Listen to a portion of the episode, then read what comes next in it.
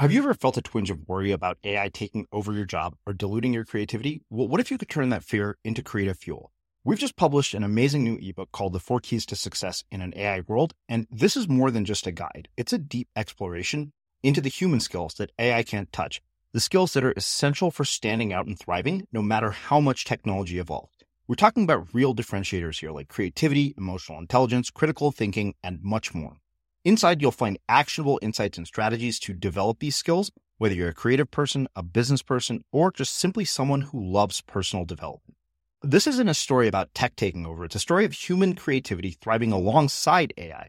Picture this AI as your creative co pilot, not just as a tool, but a collaborator that enhances your unique human skills. The Four Keys ebook will show you exactly how to do that and view AI in a new way that empowers you instead of overshadows you. Transform your creative potential today. Head over to unmistakablecreative.com slash four keys. Use the number four, K E Y S. That's unmistakablecreative.com slash four keys and download your free copy. Love and fear are diametrically opposed to each other. You can't love someone truly when you're operating out of fear right? Because then it just becomes how how can I get control, and that's why I love someone so I can have control or power over, or what can they do for me, or you know how can I get mine, um, and and all those things are it's a fear based narrative versus love says. I'm going to prefer the other. And this isn't a competition against me against you, or how can I win and you lose, or you lose and I, you know, it, it's, it's together. It's, it's unifying. And, and so I think if we operate out of a place of love and, and ultimately, I believe and what the Bible says, God is love. And so, it, you know, a lot of times, especially if people, I have a good uh, mentor of mine, Jamie Winship. He's like, you know, people don't operate from a, a faith perspective. That's great. I just say, instead of saying like, what would God do in this situation? I say, what would love do in this situation? Because it's the same thing in that sense. I'm Srini Rao, and this is the Unmistakable Creative Podcast, where you get a window into the stories and insights of the most innovative and creative minds who've started movements, built thriving businesses, written best selling books, and created insanely interesting art. For more, check out our 500 episode archive at unmistakablecreative.com.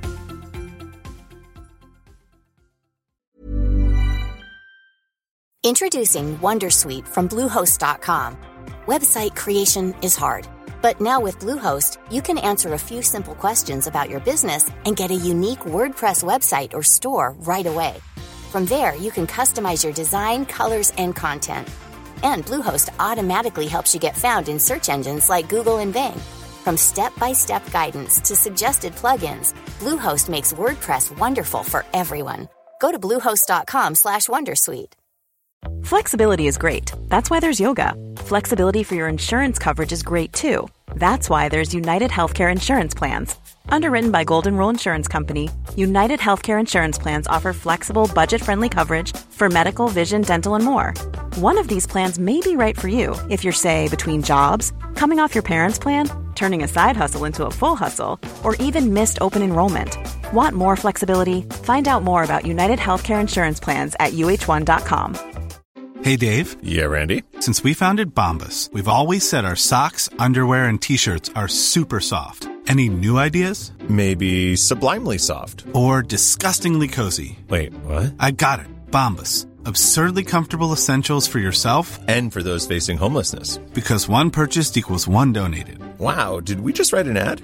Yes. Bombas. Big comfort for everyone. Go to bombas.com slash ACAST and use code ACAST for 20% off your first purchase. Quality sleep is essential for boosting energy, recovery, and well being. So take your sleep to the next level with Sleep Number. With a Sleep Number smart bed, you can individualize your comfort level and enjoy a better sleep night after night. JD Power ranks Sleep Number number 1 in customer satisfaction with mattresses purchased in-store. And now the Queen Sleep Number C4 smart bed is only $1,599, a saving of $300, only for a limited time. For JD Power 2023 award information, visit jdpower.com/awards. Only at Sleep Number stores or sleepnumber.com. Finding your perfect home was hard, but thanks to Burrow, furnishing it has never been easier. Burrow's easy-to-assemble modular sofas and sectionals are made from premium, durable materials, including stain and scratch-resistant fabrics. So they're not just comfortable and stylish; they're built to last. Plus, every single Burrow order ships free right to your door. Right now, get 15% off your first order at burrow.com slash ACAST. That's 15% off at burrow.com slash ACAST. Let's talk about aging. It's inevitable, right? But what if I told you there's a new way to age led by Solgar Cellular Nutrition? They believe, and I do too, that you can transform the way you age cell by cell with the power of cellular nutrition. As we age, our cellular function declines. Your regular multivitamins and minerals might not be enough to combat these age related declines, and that's where Solgar Cellular Nutrition comes in. It's formulated with targeted cellular nutrients that work with your body's natural processes deep inside your cells to help you fight cellular decline and promote cell health across three benefit areas. It supports cell energy, repair, and vitality, muscle strength, and even glutathione production to help protect cells. So let's own our healthy aging narrative. Visit cellularnutrition.solgar.com to learn more. Again, that's cellularnutrition.solgar.com to learn more. Solgar Cellular Nutrition. We go cell deep. These statements have not been evaluated by the Food and Drug Administration. This product is not intended to diagnose, treat, cure, or prevent any disease. Thane, welcome to the Unmistakable Creative. Thanks so much for taking the time to join us. Thanks so much for having me. I'm excited to uh, share some words in this time together. Yeah, absolutely. It is my pleasure to have you. So I found out about your story uh, because you wrote it and told me a bit about it, and I was immediately intrigued by the fact that you had played professional golf as somebody who has always hated golf and only played once and was miserable. But we'll get to that. Uh, but before we get into that part of it, uh, I want to start by asking what uh, religious or spiritual beliefs were you brought up with, and how have those shaped and impacted your life? Yeah, yeah. So I grew up in a Christian home uh, in Kansas in the Midwest. Uh, my dad helped start the church I actually uh, grew up in. He was one of the elders and still is to this day. Um, and so faith and, and religion and um, spirituality has played a large role in my life from day one, really. Uh, you know, being a baby in the church and then and still being a practicing Christian today. Um, so you know, faith has shaped um, really how I see the world uh, my perspective on what daily interactions entail, and um, and it's been a journey, a, a, huge personal journey as well. You know, I while I, I was a, a young believer and, and Christian, um, I didn't always live that way. You know, I, I, I definitely experienced a lack of integrity in my life where I lived one way, but said I was another way, you know? And so for about seven years of my life from high school into college, that was, uh, that was true of me. Uh, and I think that was one of the most important lessons that I've learned in my entire life is that when that period of time when uh, my uh, my hypocritical nature of of lack of integrity in what I said I believed and what I actually did, uh, when that was exposed in college, uh, to my family and friends and people that knew me, and there's the deceit was brought up, then it, it really was kind of a shaking and life defining moment for me in the sense that now I need to decide who am I actually going to be and, and who do I want to live as and not just say that I live as. And um, I'm really grateful for that time because it's it's just it's really um, allowed me to live in much more alignment and attached to what I really believe to be true and what I really value in this world. And as as we both know, and as anyone listening knows, it we all care way more about what people do than what they say because words yeah. are cheap. This conversation is super cheap right now. Um, and if my life isn't backing up these words, then these words have no meaning. Um, yeah. and, and so I, I really learned that firsthand in a deep way. And I'm super grateful for that. So the last ever since that that time in college it's been a real uh, fulfilling journey to have much more integrity in the way I live. And obviously, you know, we all have uh, obstacles to living with integrity every day, and we all yeah. fall short at times. So, I mean, we're all human in that. Uh, but but I, I, can say that, man, knowing and, and following the way of Jesus has been the most life giving thing that I've experienced for sure.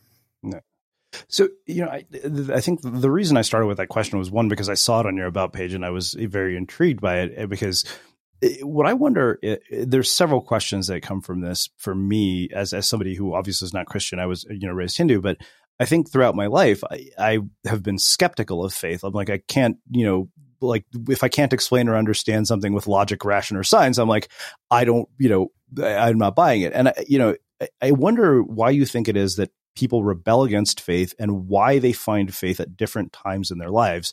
And also, you know, what misperceptions do you think somebody like me has of somebody like you who's very you know very devout? Because that the reason that question when i saw that on the page i was like oh i wonder you know was it this like rigid strict religious almost cult like christian upbringing? Or you know did you have just a normal experimenting with drugs partying like any normal teenager does experience yeah totally great questions you know the first um the first thing to say is just that I, I think um to your point, you know, we we all uh, are products of our upbringing and experience and culture, and and that's different for every single person. Um, and and I think empathy just says, you know, I haven't experienced that, and I want to learn from that. So I love I love these questions and and how you're starting out there. Um, for my background, it was um, it was a pretty strict uh, upbringing in the sense that there was a lot of uh, it's very fundamental based. Uh, it's very biblical based, so based on the Bible, and theology was always an important part of that. Um, and so I think from a from a just human development standpoint, I think that that's a really good thing in the sense that uh, in any skill or in any um, development of any environment, whether it be a career or um, a perspective or, or the way we view the world, I think that having a time when we're really uh, learning the base fundamentals and ingraining them in our being is really helpful. So, for example, in golf, you know, and I, I, actually wrote about this in one of my books about this path to mastery or individual excellence in any field. It's kind of like this this idea that uh, simplicity on the far side of complexity is what mastery entails ultimately. So, from that, you get this idea that the path to it is simplicity, complexity, simplicity. And I think that's the process that we all go through in any realm, whether it be a career pursuit, athletic pursuit, or even a, a faith pursuit, in the sense that, especially in faith, right? I was learning the fundamentals of what the Bible taught and what I believed God taught us through the Bible or or the way of Jesus, you know, and um, and so that there's a lot of like um, hard learning in that of just putting in the reps of like okay this is what it means. I need to do this. And then it's not natural for me to do this but i still need to do this. And i think similarly in golf you know i'm learning the fundamentals of this is how the swing looks and this is what this club does and this is how it feels. And now you have to do it 10,000 times so your body can do it automatically you know um, so i think that fundamental learning the building blocks is a really important phase and that's a lot of what I grew up in. I think the hard part is when people don't move through that stage. I think the hard mm-hmm. part comes when you stay in this cycle, this kind of circular loop that just yeah. repeats itself. And I think that's where entrenchment and um, uh, blindness kind of can come in, right? Uh, and so I was really grateful that in my journey, I, I really believe God brought me through that um, into learning more of the complexity and the, the vastness and the mystery. And then now the far side simplicity of, you know, individual excellence or mastery in my, in my faith pursuit is living in that tension well of saying, Hey, I've learned a lot about what the Bible says and what I believe God says in the Bible and what Jesus practiced. and I've been I've learned a ton of knowledge about that. Uh, but really, knowledge doesn't necessarily lead to uh, benefit. A lot of times, knowledge can be more crippling and it can be more blinding in, in time. So then, what about the what about the faith and the spirituality side of it and the experiential side of it that you can't necessarily learn in a textbook? Um, that comes from a relationship. And so that's been the more mysterious side. And then understanding there's things that I'll never be able to explain. Um, and, and while we all want to, while we all love science and I, I, love science, I love knowledge, I love learning. Uh, but even like the human body, you know, I think it's been, I, I had a, it, this is a long winded answer, but I had a, I had an injury in golf when I was playing professionally that repeated about five times the last year and a half of my career. And so for about a year and a half of my professional career, I was spending a lot of time trying to figure out and problem solve my own body. Um, and through that, I saw a lot of different practitioners and people that were in that space. And I quickly began to realize there's a big difference between prescriptive practitioners and intuitive practitioners, the ones that are really trying to listen to what the body's telling them versus the ones that say, Hey, here's the problem. I'm going to fix it. Um, because the body's so complex that, uh, and I think the point of all this to say is that the more that I learned about the body, the more I realized that our faith in doctors a lot of times or in people that are um, experts in the field is a bit outsized meaning we we believe if we if we aren't experienced in the field and myself included a lot of times we believe they have the whole body figured out but in reality the science is based on scientific evidence which is based on theories and studies. And all of those are a picture of the reality. And we still are learning so much about the body. Like we have so much to learn about the human body still. And, and it's many of it many components of it is still a mystery, even though we've learned so much. So I think the whole point of that to say is that embracing the mystery is where I'm at in my yeah. faith journey. Um, and I, have had to gone through the fundamental early stage of it to get there. Yeah, it's funny because um, you know anytime I think about faith, like there's this, and, and, not the best example to quote nowadays, but I remember you know in one of Bill Cosby's stand-up comedies, he said, you know, he's like old people become religious because they want to make sure they get into heaven. Um, yeah. and, and I've seen my parents become more devout as they've gotten older, and uh, you know, like our agreement is, you know, I go to the temple on New Year's. Beyond that, they kind of you know let me do my own thing, and I, I guess where I'm going with that is, you know, as somebody who's a Christian and who is, you know, devout as you are, when you see the sort of almost eh, you know hypocrisy of somebody like an evangelical who basically calls uh, somebody like the president who has like you know slept with porn stars cheated on every wife a man of faith i mean mm-hmm. does that make you cringe like eh, but more importantly you know you and I, I mean, you, are not going to sit here in this conversation and say, "Oh, Srini, you need to convert to my religion," because you have an understanding that we each have our own beliefs, we each have our own viewpoints, and you're accepting of the your you know you're accepting of mine and I'm accepting of yours. But then there's that extreme side where you you know and it's and I, you know it's not just in Christianity. I mean, in every religion you have mm-hmm. this like extremism where you know even in Hindus, like there are stories of of Hindus killing Muslims because they were eating meat. Mm-hmm. Um, you know, on on some holiday in India, and that's that's horrible. So I guess I, I you know I just kind of want to tee that up to you. Like, what when you see that as somebody who is of faith, like, what does that make you feel? Like, how do you? I feel like it's faith misinterpreted to the extreme. Yeah. You know, it, you make some great points because really there's bad actors in every single field and group in in all sectors. So like there's bad cops, right? As we've been seeing, there's bad examples of what a cop should be. There's bad actors in the politics, and it's hard to say there's there, it's probably more bad actors than good actors in politics, but that's another thing. you know, there's yeah. bad actors in the medical field. There's doctors that literally are just pill pushers making money off of getting people hooked on opiates. You know, there's bad actors in every field. Um, so that's true in religion as well. And and I think um, for me, when I see when I hear and see uh, examples of that, especially within Christianity, um, uh, I try to embrace empathy of saying, I wonder how they got there and trying to understand like, I could be there too at some points, and I have been there at some points. Meaning, uh, when we uh, are on our journey and learning, again, if we get stuck in the fundamentals and in um, certain components of what we're comfortable with or what we know or what we've been taught and brought up in, you start taking that to more and more extremes because you're not moving, you're not com- continuing onward on your journey. You're just staying in the same place. And so a lot of times these people um, that that can make some outrageous claims at times, like what you brought up with Trump being a man of faith, right? And and I don't know, I, I can't speak for Trump, but what we all see from him, right?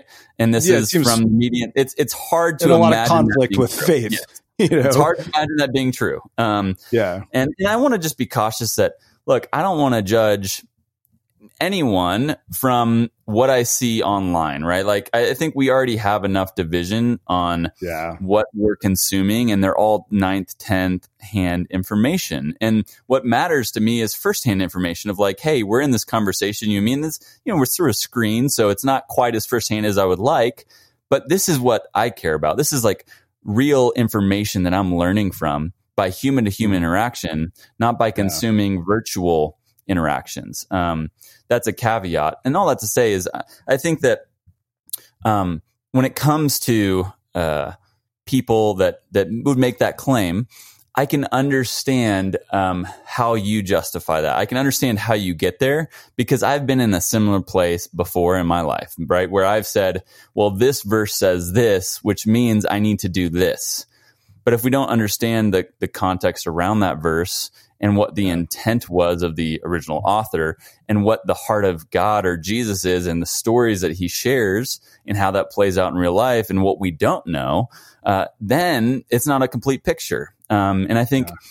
we camp out on the extremes because it's more comfortable and it's because what we know. And we have to embrace what we don't know in order to be more balanced and lead with love and lead with empathy and try to understand versus make judgments and statements of things that we really don't fully know. Yeah, I, I, appreciate that perspective so much, and I, I, like the key word in that to me was context. And it's funny you, you, mentioned an author, and we're talking about an author in the case of God, or you know, in like you know whatever your spiritual belief is. But that's true for any author, whether it's a self help person or even me on this podcast. Like I always have to think about you know context. I think that the example one of my really good mentors gave me. He said, "Look, he's like, you write about all these productivity strategies and all these things that you do." He said, "When was the last time you actually set foot in a corporate office and had a job?" He said, "The people that you serve lead very different lives." And you have mm-hmm. to take that context into account when you do this. He's like, the productivity strategies that work for you or Tim Ferriss are going to be a disaster for a mother of 2 mm-hmm. Yeah, that's so good. You know, and we are all products of our personal experience. I, I, there's a quote Morgan Housel said, and I'm going to paraphrase it, but he basically says uh, that um, you are um, largely, your perspective is shaped over 80% of your perspective is shaped by your personal experience. Yet that personal experience makes up about 0.000000001% of what's happening in the world you know so it's just like you know i love that we got to just have everything with a grain of salt you know and and to be honest like the biggest testimony that i can give of my faith in god is the personal experience i've had with it it's not yeah. quoting some bible verse at you and, and telling you that this is what the book says and you better believe it or you're going to burn in hell you know in this fear-based messaging what I can tell you is like, look, my life's been changed by it and it's been for the better. Like it's way better than it would have been otherwise. And I want that for everyone. That's why I share that, you know? So it's not, and I think that's the difference between fear and love, you know? And if we want to talk er, about operating systems and how we operate in the narratives is, uh, you know, love and fear are diametrically opposed to each other. You can't love someone truly when you're operating out of fear right? Because then it just becomes how uh, how can I get control, and that's why I love someone so I can have control or power over, or what can they do for me, or you know how can I get mine, um, and and all those things are it's a fear based narrative versus love says.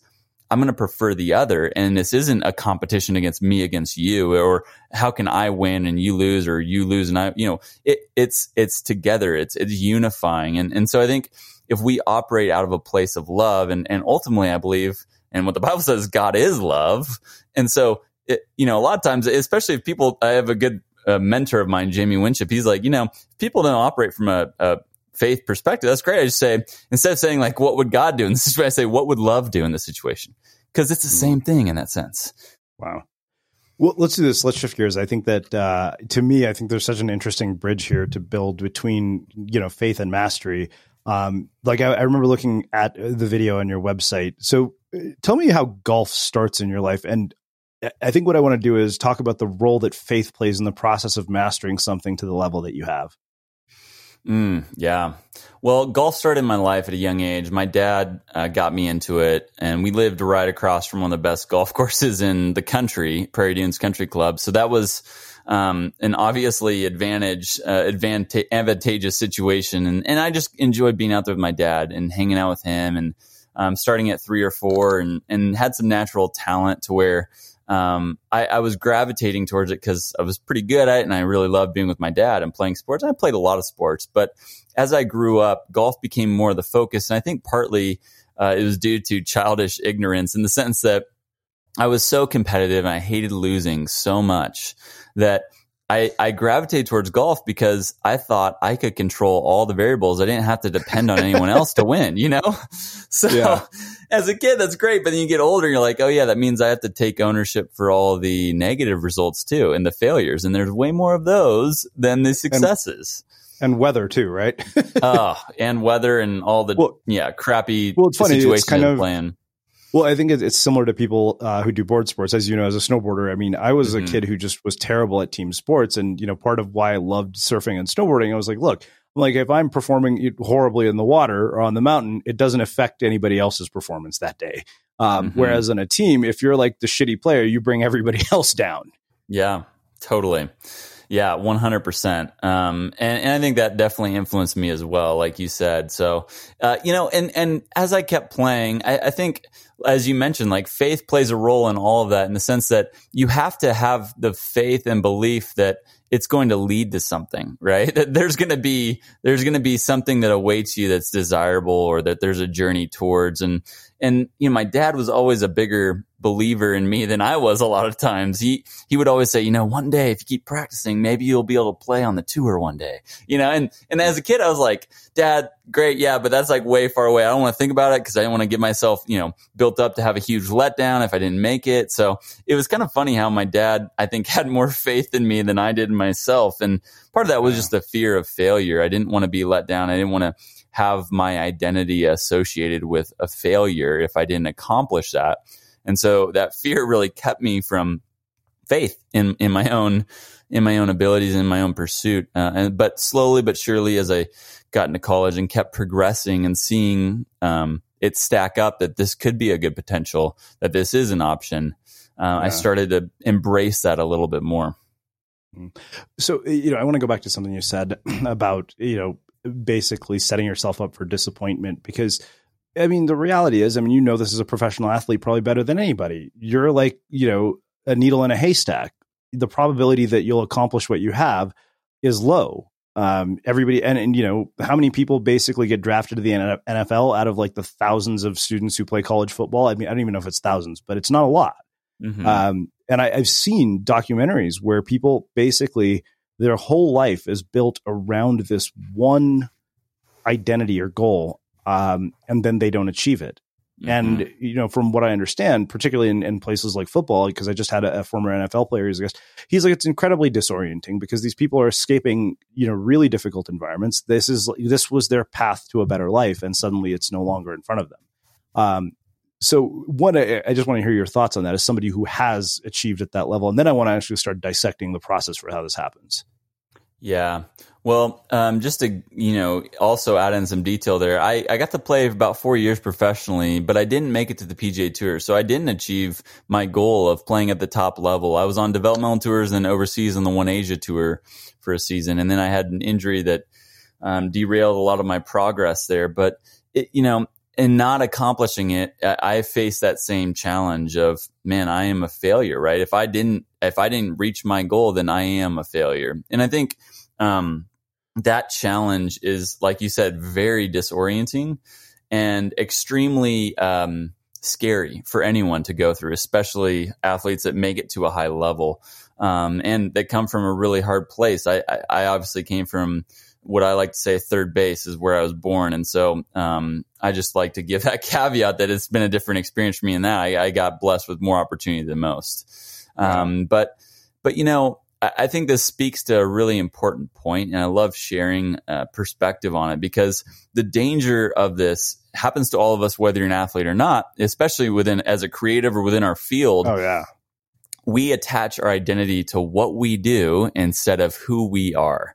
And that is the biggest difference in the world. Because if what I do defines me and that is my identity, then success or failure is the most important thing in the world if it doesn't, if it's detached from it, if who I am is different than my job title or the work that I do or the sport that I play or um, what my image is on the exterior, then then those things don't have as much hold over me, and I don't have to be fearful of the failure that will inevitably be a part of the journey. And so, yeah. uh, you know, I think that that and faith is a big part of helping in that. I think having a purpose that is greater than yourself is huge in, in allowing us to understand that our identity as human beings is a collective relational identity. The world doesn't revolve around you. It doesn't revolve around me or any human being. And so when we are one of a collective as humans, then we can start seeing our role as a part of that collective versus our own um, our own identity being detached and on our own based on what we do. And I think that's a really freeing place to be. Introducing Wondersuite from Bluehost.com. Website creation is hard, but now with Bluehost, you can answer a few simple questions about your business and get a unique WordPress website or store right away. From there, you can customize your design, colors, and content. And Bluehost automatically helps you get found in search engines like Google and Bing. From step-by-step guidance to suggested plugins, Bluehost makes WordPress wonderful for everyone. Go to bluehost.com/wondersuite. A lot can happen in three years, like a chatbot may be your new best friend. But what won't change? Needing health insurance. United Healthcare Tri Term Medical Plans, underwritten by Golden Rule Insurance Company, offer flexible, budget friendly coverage that lasts nearly three years in some states. Learn more at uh1.com. Finding your perfect home was hard, but thanks to Burrow, furnishing it has never been easier.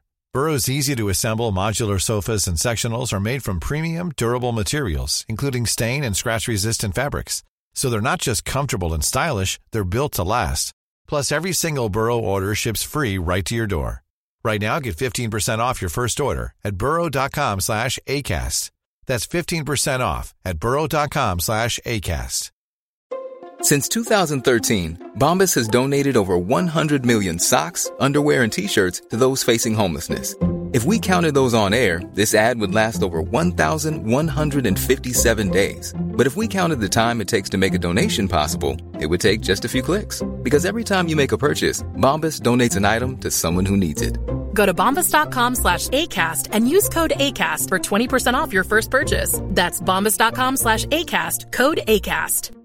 Quality sleep is essential for boosting energy, recovery, and well being. So take your sleep to the next level with Sleep Number. With a Sleep Number smart bed, you can individualize your comfort level and enjoy a better sleep night after night. JD Power ranks Sleep Number number 1 in customer satisfaction with mattresses purchased in-store. And now the Queen Sleep Number C4 smart bed is only $1,599, a saving of $300 only for a limited time.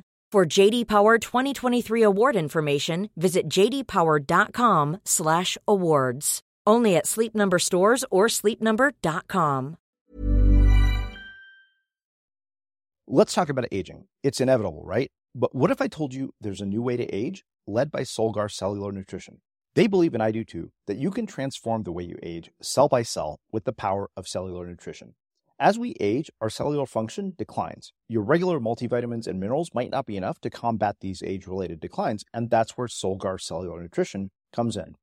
It's formulated with targeted cellular nutrients that work with your body's natural processes deep inside your cells to help you fight cellular decline and promote cell health across three benefit areas.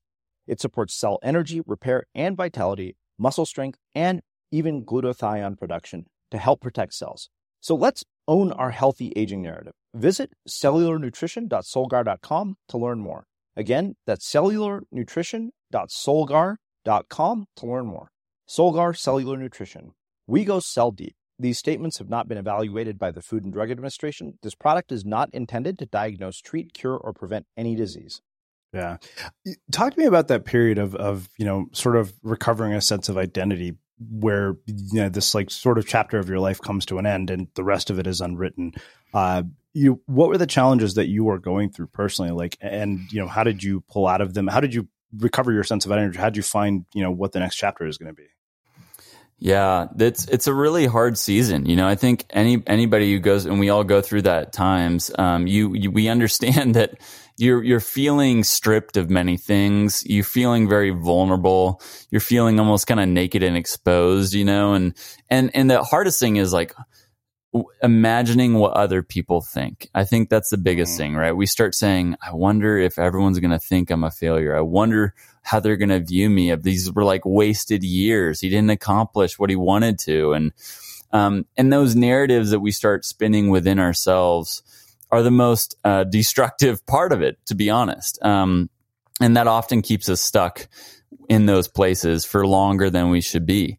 Um, for me, it was I, I had the I had the benefit of um, one taking I, I, dedicated a couple months honestly to making the decision. So I had planned on three to four years and reevaluating with my team and investors. And so at that point, it was kind of already a pre planned reevaluation time. And I took a, co- a few months just to um, pray, meditate, think through reflect, talk to mentors and teammates and other um, people that I valued in my life to really decide what what is it? Is it golf or is it something else? And the question that really helped me and that I sat with was who have I been created, equipped, and called to be? Um, and I think I think it's a really powerful question for anyone in this time of in this type of situation or time in life to sit with because it kind of entails threefold and uh, it's created is what are those natural talents or gifts that you were kind of born with that that's different maybe than your friends or other people you're around? What and then cre- uh, equipped is what have your life experiences given you up to this point you know that are unique to you that provide value and perspective that other people's don't have and, and called is really that passion or fire or motivation that just will not die within you of what you want to bring into the world um, and that can look like a million different things. But that question really helped me understand that I could be more effective outside the world of golf than within it based on the ways that I thought I had been designed and created and, and my experiences up to that point.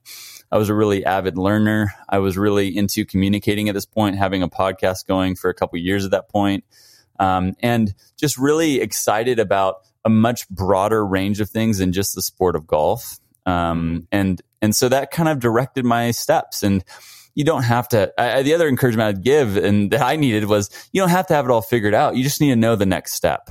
Meaning a lot of times we know what one step ahead of us is, but we think we need to know the 10th step before we take that first step. And that's just not true. We don't, we'll never know the 10th step. We find the 10th step out by taking the first nine steps to get there.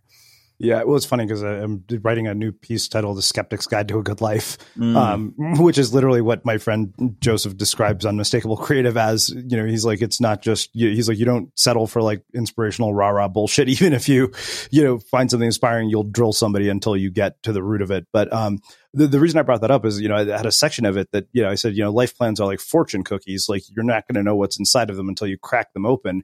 And even if you have the most detailed plan in the world, the future is still unwritten. Mm-hmm. That's really good. Yeah, I couldn't agree more. So let's go back to this whole process of mastery because I think that to me, it, it's funny. Like I said, my one experience with golf was like I hated golf and I hated everything about it. um, you know, especially because the experience was, uh, you know, I had to go play with a boss I hated at apparently what was a really difficult course for somebody who'd mm. never played, someplace called Wente Vineyards. And I get there he didn't tell me that I needed a polo shirt. So I was like, great. Now I have to buy a $50 shirt that I'm never going to wear again, spend my entire day with this asshole. And then, you know, I was thinking to myself uh, once we were on the like sixth hole, I should have gone to the spa with the women um, instead. Yeah. But uh, that being said, I think that what does intrigue me is the actual process of it because I feel like, you know, it, to your point, like there's got to be so many transferable skills that come from the process of mastering uh, something like golf. Like I realize even now from writing books, I've learned a skill set that can be utilized for anything else in my life. And so when this starts like at an early age, you know, you clearly have sort of a natural aptitude for it, but natural aptitude and mastery are, you know, the, the, there's a long road between those two things. Mm. Um, and not everybody who has natural aptitude necessarily achieves mastery with what they're doing. So, you know, particularly, I mean, one at that age, did you understand that mastery was going to be part of this because I look now at, you know, kids who are able to do things like, you know, watch YouTube or if you're, you know, on your seventh grade basketball team, you can take Steph Curry's master class. Mm-hmm. you know, mm-hmm. like I was never taught that I could actually get better at any of the sports that I played. So I just assumed, you know, fixed mindset that that's it. I'm stuck at this level. Uh, so, you know, I wonder one, somebody at that age, did you understand what mastery really meant? Um, and then, of course, what did that look like in practice? Mm, yeah, really good question. Uh, first off, I'm sorry about that experience. That is horrible. I anybody would say that's horrible. So you definitely have been scarred for life in the sport, and it's a shame, but I get it. That's that's horrible. um, so for me, you know, as a kid, you don't know what mastery entails. I mean, I, I maybe a little different in today's time, right, with technology and the amount of information and connectivity that even at such a young age these kids are growing up with. But no, as a kid, you all you know is at least that I remember I know, I knew was, look, I'm pretty good at this. I really enjoy it because there's always a chance to get better and to compete. And I love being with my friends. And, um, you know, I, I ultimately love winning and I'm super competitive. And so I'm going to do whatever I can to try and win. Um, and, and as you grow up as a kid, you're really growing into a new body, you know, every six months to a year. And as you're constantly in that process, it's kind of a fluid learning process where you're getting, you're readjusting to your body as it grows and to the game as you start hitting the ball further and further. And the game changes as you grow up. And so a lot of the time, you move from like this tee box to that tee box and there's junior golf programs where you start at the short tees and then once you play well enough on that you graduate to the next tees and you graduate to the next tee so there's little goals like that i remember it was the coolest thing to try to graduate to the nine hole club. You start on like the three hole club. And then if you play well, you get to the five hole and then the seven hole. And then you get to the nine hole. And then you can get to the nine hole white tees. And that was the coolest thing. And so my goal was just to get the nine hole white tees. Um, and, and it's such a beautiful, innocent learning process. I think that um, I, I, think that just goes at a really healthy pace. I think today the danger is uh, a lot of times uh, families can get their kids started at such a young age and kind of pick for them what they're going to do yeah. and then pour tons of time and resources into it to make them the star that they always wish they would be and that just ruins it ruins a child a child's experience. I've seen people on the golf course with oh. kids practicing yeah. and parents are standing beside the green watching them practice. And i'm just like and the kid you can tell is visibly miserable. And i feel horrible. I it's just not what the kids are made to experience within sports in my opinion. Yeah well yeah, you may have seen it that you, you probably know of this girl. It's like a little asian girl and um, it was there's a documentary on, on Netflix called Trophy Parents or something like that. Mm. Uh, and this girl was a golfer, and it was amazing um, how much her dad would just like ride her. And mm. I don't remember her name, um, but she, you know, was kind of like a little prodigy. And I was just thinking, like, and she herself would get so frustrated at her own lack of performance. And, you know, we had Dan Coyle here who wrote Talent is Overrated. And I was asking about this, like, so, you know, some of us probably, like, you read a book like Talent is Overrated and you're like, damn it, I wish my parents had made me practice for 10,000 hours so I would be like world class mm-hmm. at whatever it is I, you know, I do. And, and, I realized, like, he said, yeah, he's like, that's just not really a good model in a lot of ways. Mm-hmm. No, yeah, I love his work, and it's so true that, um, you know, if it's not coming from the kid, it's themselves, and it's not going to produce what's best for the kid. You know, because it, it, especially at that age, it needs to be that it comes from a joy and a passion that they have. You know, and and that's what's going to build them up for the next stage of when there is a little bit more on on the line. There's more at stake. Um, yeah. But if you start making that much at stake at that young of age, they're just not ready for it. It's the wrong part of the process. Yeah. So the next part of the process, like I, I, remember one other word I very distinctly remembered from the the trailer that I saw of, of you know your golf game was precision. So let, us talk about like how the skill actually goes from being this thing that you have this natural aptitude for to the kind of skill where you're able to play at the level that you did. Like, what does that actually look like day to day? Um, because I, I, can tell you this is a, even you know as a musician who made all state band it like the process of you know learning to play it's like you know when a kid learns to play a musical instrument mostly the first day they pick up the instrument they sound like they're sacrificing animals and you're mm-hmm. like this mm-hmm. kid is going to be a musician how yeah no it's a long process and especially with golf you know the learning curve is pretty steep because there's 14 clubs in a bag and um and each round takes you know four to four to five hours. And um, and there's so many different types of shots to learn and nuances in the game and types of grass and how it affects it. And th- so the complexity is almost endless right? To go back to that simplicity complexity simplicity model. So the early on simplicity phase of fundamentals is really again learning what each club does um, what your swing feels like and what what the what the different types of shots you, the, that are fundamental to the game are. And then as you start getting in the in the complexity phase, and I'd say in high school you kind of start on that journey. you start understanding um, the different elements surround external elements like the environment, the wind, the weather, the um, the grass, the um, conditions, and and how it'll slightly influence. And a lot of times that that is more ingrained in college and beyond.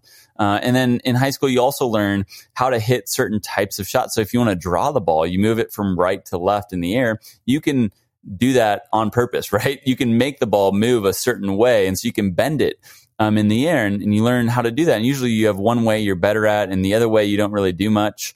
It's a draw or a fade, a hook or a slice or the bigger versions of it.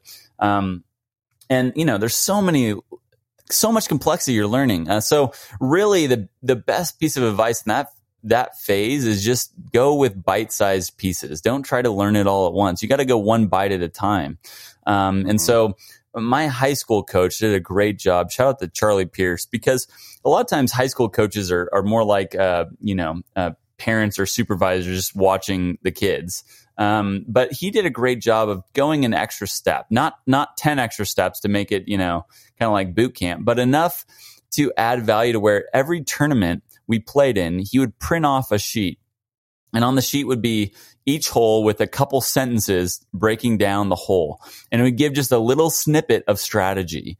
And as a high schooler, that was novel. You know, I, I never really thought about strategy. I just hit the ball and try to get it in the hole. But then you start yeah. saying, oh, there's some strategy. There's a way to play this hole that's best. And you can hit this club here versus this club, and that'll be better for the result and, and that kind of started the deeper dive into what does course strategy look like and how do I approach a golf course and each hole that can set myself up for success. Um, and, and then, you know, college is obviously another layer deeper times probably 10 because then it's like, okay, now I need to learn how to hit different types of shots. I need to learn to, to have these types of shots that I can pull off when needed. Maybe I need to be hitting this under a tree, or maybe I need to bend this a way that I don't normally bend it, like a slice. I normally hit a draw, so it's hard for me to hit a slice. So how do I, if I'm a, I need to hit around a tree or a, an obstacle to get it to my destination, how do I bend it that way if I have to? Um, and then it's and then really once you start learning uh, a wide range of the skills, the main focus then kind of turns to and rests on the mind, the mental side, because really golf once you develop enough um, aptitude for and and skill in, you then have to work on your mind because your mind controls how your body performs those skills. And so you can have all the practice in the world, but if your mind can't execute when the pressure's on the most, then it won't matter. It won't matter how robot like you can be on the range. If when it comes down to that final hole and you have to pull off a shot and you can't do it, that's because your mind uh, is weak. And so the the biggest um, deep dive that you have to take once you've gotten kind of past the complexities of the swing and the skill set is the mental discipline needed to perform at the highest level with the highest amount of pressure.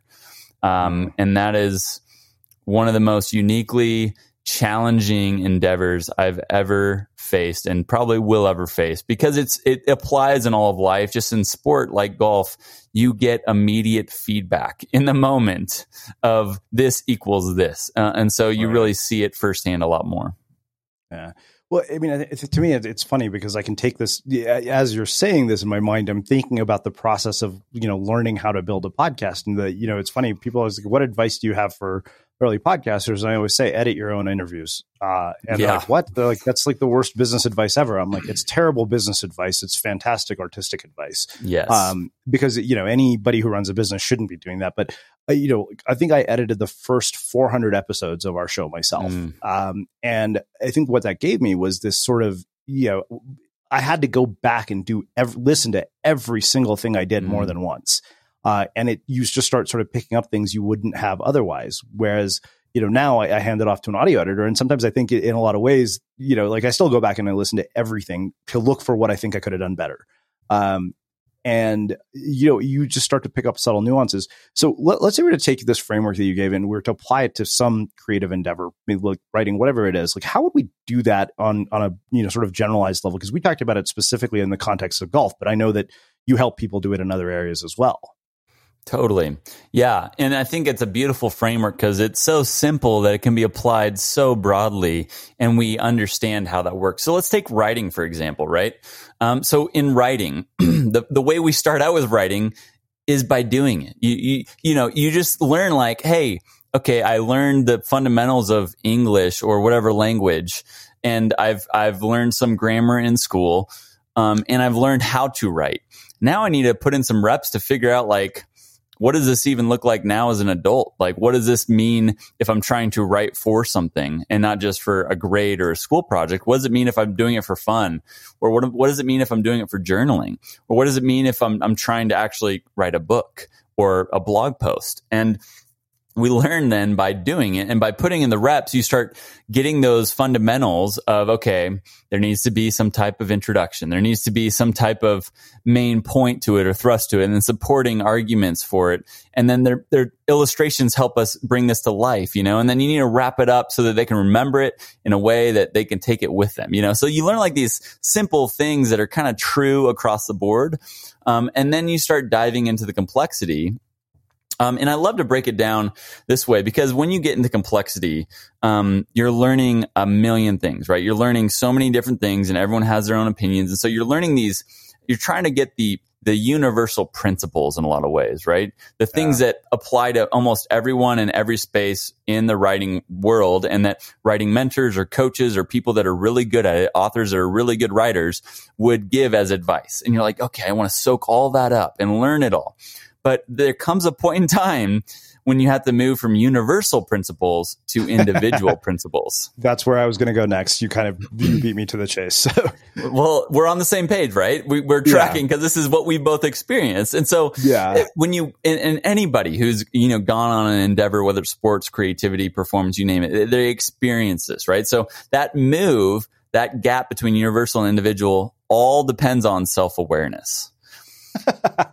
That's literally the subtitle of my Skeptic's Guide to a Good Life is 15 Keys to Higher Self-Awareness. Mm, beautiful. Uh, well, I'm excited to read that. I think that'll be great. Um, you know, and, and self-awareness is, uh, doesn't happen by chance. And so, uh, we're usually forced into it and it always requires discipline, which is effort and intention. Um, and, and I think, uh, you know, I'm really passionate about self-awareness and discipline. Those are really the two things that I'm, I'm kind of pushing the most, especially in my work and, and what I say. And, and self awareness, just a, it's a buzzword right now. So I think a lot of people hear and like, okay, cool. Yeah, I'll try to get better at that. But what does that really mean? And, and I just want to give a really simple process for it. Again, I think understanding a process helps us say, okay, I can actually do that. I can move forward in that. Um, and this is something that is not novel to me or new to me, but it's this idea that it's past, present, and future, right? It's retroactively, it's actively in the moment, it's proactively for what's to come. And, and the way I like to describe it is discovering yourself, understanding yourself, and then optimizing yourself. Ooh, um, I love that. And, and that process is so simple but intuitive and helpful in the sense that okay where am i in the process and where do i need to go in that? And again we're going to repeat that process over and over again as we as we dive deeper and deeper into lo- layers of self-awareness. Um, but but understanding the process really helps us. And then the other thing I, I like to give is three primary tools for helping with it. And the and these are not crazy anyways either but uh, the first one is journaling and reflecting. By just sitting with a pen and paper and thinking back on what happened helps us understand the situation and ourselves better.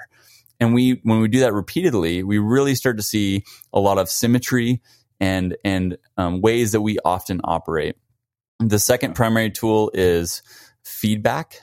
By having someone else give you feedback, like a coach or a friend or a mentor or a family member, they start infusing more objectivity into how you see yourself. We're always inherently subjective, right?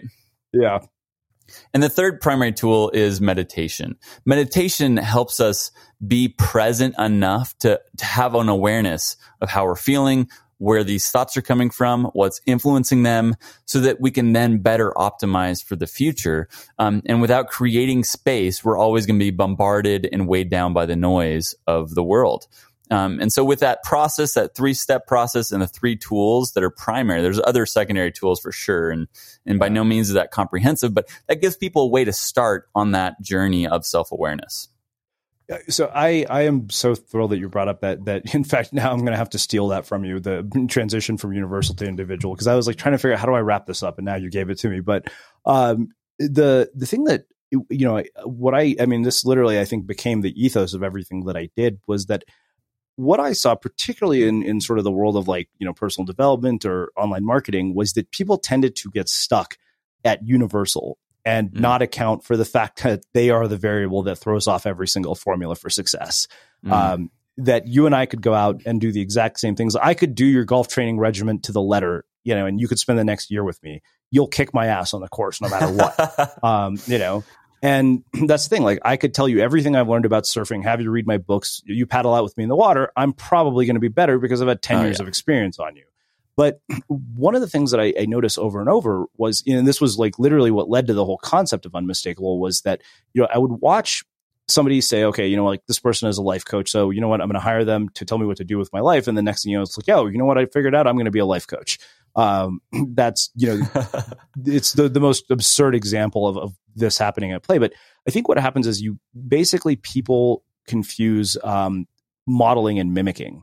Mm. And so and you see this a lot in online courses of any kind right where some person will offer the course and be like i did this this this and this and that's how i got to where i'm at and that's why i'm successful and then everything that comes out of that course is literally just pale imitations of you know the predecessor mm-hmm.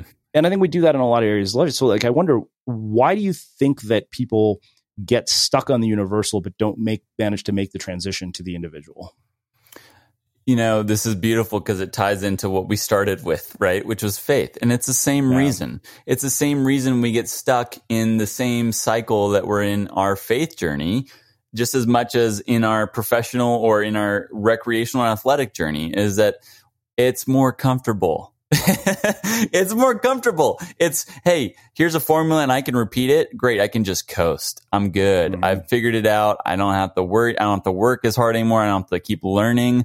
I don't have to keep changing and, and improving things. I can just set it and forget it. Right. And so that is, uh, and I think at the end of the day, as humans, we are inherently uh, inherently lazy or we're going to always default to the path of least resistance. So if we don't make a choice, our default is going to be going downstream. And the only way we go upstream is by effort and intention. We have to say, I'm going to choose to go upstream. Now I have to put in the effort to do so because it's not going to happen if I don't make an effort. Uh, and that discipline to go upstream, to keep progressing, to move through where we're at to move from uh, mimicking to modeling, right? It, we have to put effort and intention into that. And I think at the end of the day, some of it's awareness, but a lot of it's just discipline. We we don't have the discipline to keep moving forward through what we're learning to what's beyond that.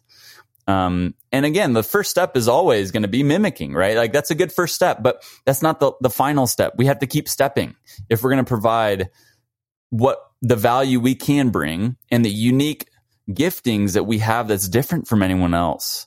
Um, mm. And so I think understanding that is a process and that first step isn't bad, but it's not the last step and, and the discipline to keep moving forward because the fruit that's to come is worth it.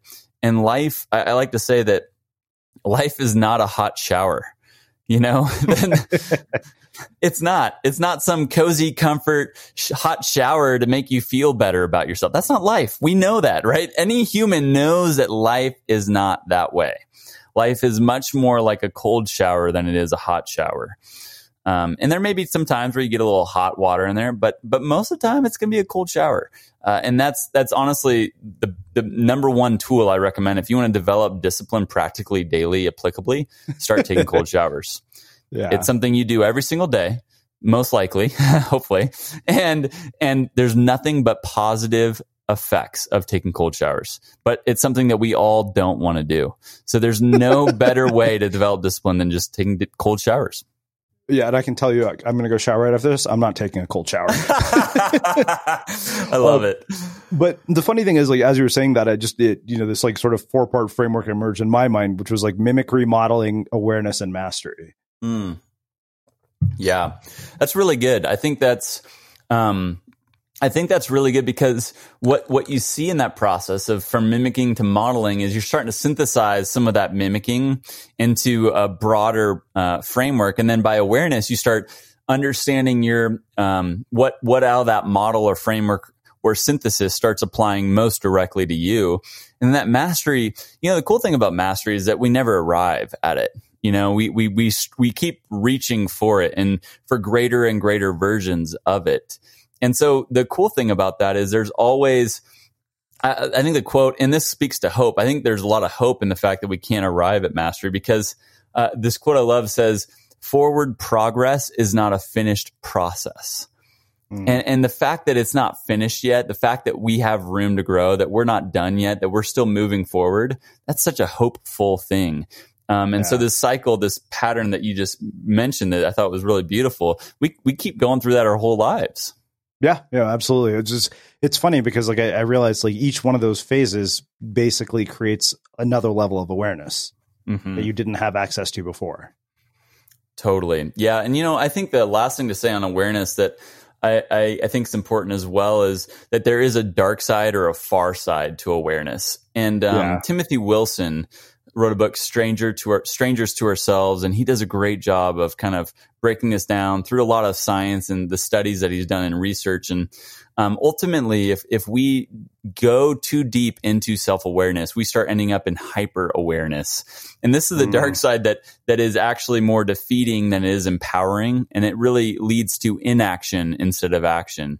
Um, and so his whole point in the book at the end is saying, look, it's kind of weird to end a book on um, self awareness or, or, understanding yourself by the point of saying that you need to um, start acting and stop thinking as much. But the point is like it's only as helpful to to pursue self awareness as it helps you act like the person that you want to be. That you're ultimately living with integrity in that. Um, and that's that's almost the extent to which it's helpful because a lot of times when we become hyper aware, and I've, I've been there at times as well, you, you are paralyzed and you can't make any action because you're so aware of even the subconscious's role in over overcoming 95% of what you do consciously. So it, it, it's really, it can be, it can be a scary, dark place. Yeah. Wow. Well, I think that makes a really uh, beautiful place to wrap things up. So I have one final question for you, which is how we finish all of our interviews at the Unmistakable Creative. What do you think it is that makes somebody or something unmistakable? What I think it is that makes someone or somebody unmistakable is that they are uh, living a life of full integrity and that they're taking ownership and never settling. And and I think that every single human has the ability to do that. Um, and then if we all chose to do that, uh, the world would be such a better place. Um, and we get a chance to do that daily, taking ownership of our thoughts, actions, behaviors, um, saying if it's to be, it's up to me, and, and never settling for less than we're capable of. Uh, I think that's the greatest gift that we can experience and also bring and give into the world. Hmm, amazing.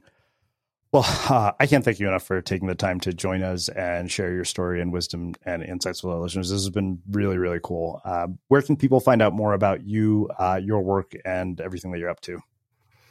Well, thanks for having me on. Uh, I've just, I've really enjoyed this. You know, I just did give you a, a shout out. You know, I've done quite a few podcasts and podcast interviews, and um, as you know, it's uh, there's a there's a big difference between people uh, like practitioners who are intuitive versus prescriptive, and those prescriptive podcasts where they just give you the same questions just aren't um, as enjoyable to do or to listen to. So I just applaud you for uh, your craft and dedication and the amount of episodes you've done and um, time you spent. It shows, and it's it's fun to be a part of. So thank you. Um, people thank you. can find me at uh, thanemarcus.com. That's kind of my headquarters for all that I do. Um, blogs and courses and books and all that can be found on there. So would love to have people connect and reach out if interested. Awesome. And for everybody listening, we will wrap the show with that. Thank you for listening to this episode of the Unmistakable Creative Podcast. While you were listening, were there any moments you found fascinating, inspiring, instructive, maybe even heartwarming? Can you think of anyone, a friend or a family member who would appreciate this moment? If so, take a second and share today's episode with that one person because good ideas and messages are meant to be shared. spin your passion into a business with Shopify and break sales records with the world's best converting checkout. Let's hear that one more time. The world's best converting checkout. Shopify's legendary checkout makes it easier for customers to shop on your website, across social media, and everywhere in between. Now that's music to your ears. Any way you spin it, you can be a smash hit with Shopify. Start your dollar a month trial today at shopify.com slash records. Have you ever felt a twinge of worry about AI taking over your job or diluting your creativity? Well, what if you could turn that fear into creative fuel? We've just published an amazing new ebook called The Four Keys to Success in an AI World. And this is more than just a guide, it's a deep exploration into the human skills that AI can't touch, the skills that are essential for standing out and thriving, no matter how much technology evolves. We're talking about real differentiators here like creativity, emotional intelligence, critical thinking, and much more. Inside, you'll find actionable insights and strategies to develop these skills, whether you're a creative person, a business person, or just simply someone who loves personal development. This isn't a story about tech taking over. It's a story of human creativity thriving alongside AI. Picture this AI as your creative co pilot, not just as a tool, but a collaborator that enhances your unique human skills. The Four Keys ebook will show you exactly how to do that and view AI in a new way that empowers you instead of overshadows you. Transform your creative potential today. Head over to unmistakablecreative.com slash four keys. Use the number four, K E Y S. That's unmistakablecreative.com slash four keys and download your free copy.